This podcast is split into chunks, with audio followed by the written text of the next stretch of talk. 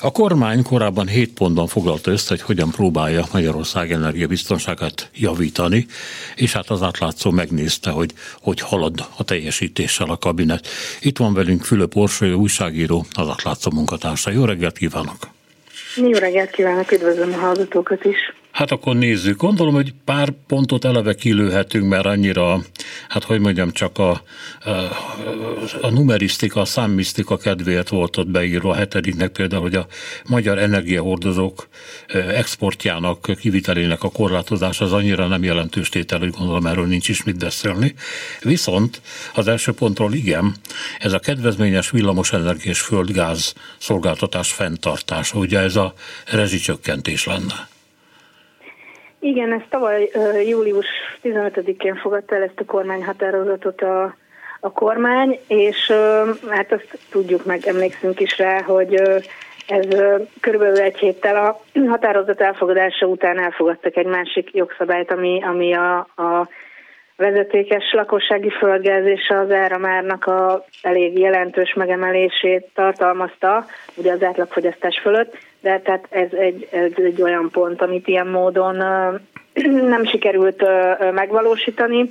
Azt azért érdemes elmondani, hogy hogy még így is, tehát hogyha csak a, a forint számot nézzük, akkor az Európai Unióban így is Magyarországon a, a, az alacsonyak között van az áram és a, a gázár viszonylag, viszont ö, a cikkbe be, ö, belinkeltünk egy ö, Eurostat átlagjövedelmi adatot is, ami szerint egy kétkeresős, kétgyerekes, átlagosan kereső családnak az éves átlag jövedelme az, az Európai Unióban alulról a negyedik legrosszabb. Tehát, Igen, magyarul azt jelenti, hogy egy magyar család a arányaiban, alacsonyabb a, gázárért is többet fizet a keresetéből, mint egy hát nyugat-európai a magas. Igen. Igen.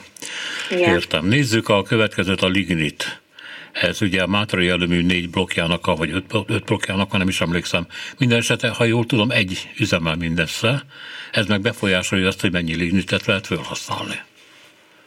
Igen, itt arról szól ez a pont, hogy az összes lehetséges blokkot újra termelésbe kell állítani.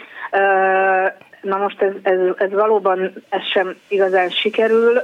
Most éppen kettő blokk működik, de, de amikor írtam a cikket, akkor szinte végig csak egy üzemelt.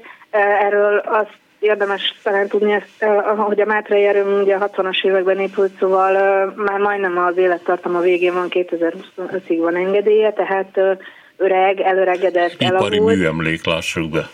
Hát lassan is, nagyon-nagyon sok üzemzavar van, szinte mindennaposak, ezért is sokat állnak a, a blokkok, úgyhogy már csak ezért sem sikerült még a, ha az elhatározott Igen. áramtermelést növelni, és emiatt a, emiatt a kitermelt lignit ö, növelés sem valósult meg.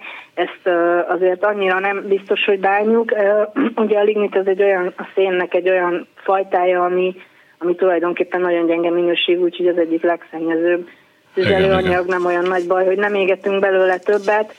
Egyébként ezért a, a mátrai erőmű is egyre több ö, ö, széndiokszid, vagyis hogy egyre drágább a szükséges széndiokszid kóta megvásárlása is. Ugye az Igen. Európai Unióban a nagy széndiokszid kibocsátó létesítményeknek kvótát Igen, lépjünk is, tovább, lépjünk is tovább a negyedik pontra. Itt, eh, hogy mondjam, van a legtöbb esély arra, hogy valamiképpen teljesüljön a kormány elszántsága, bár hát nem most.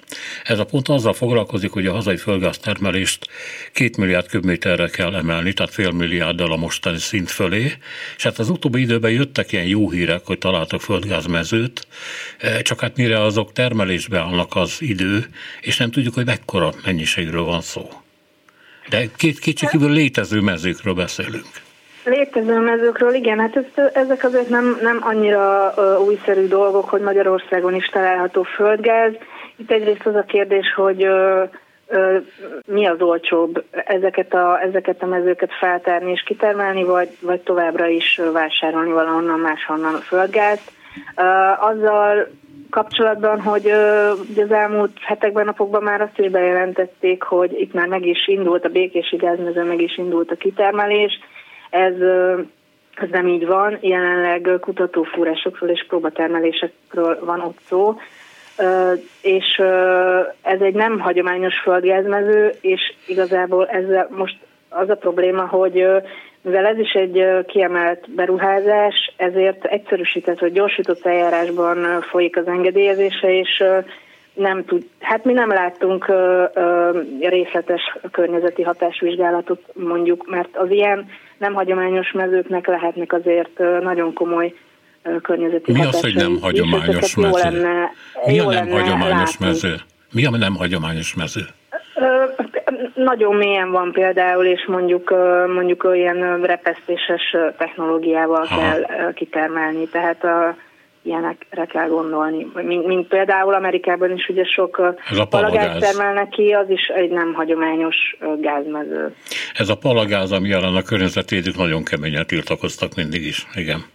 Igen, Nézd, és itt, igen.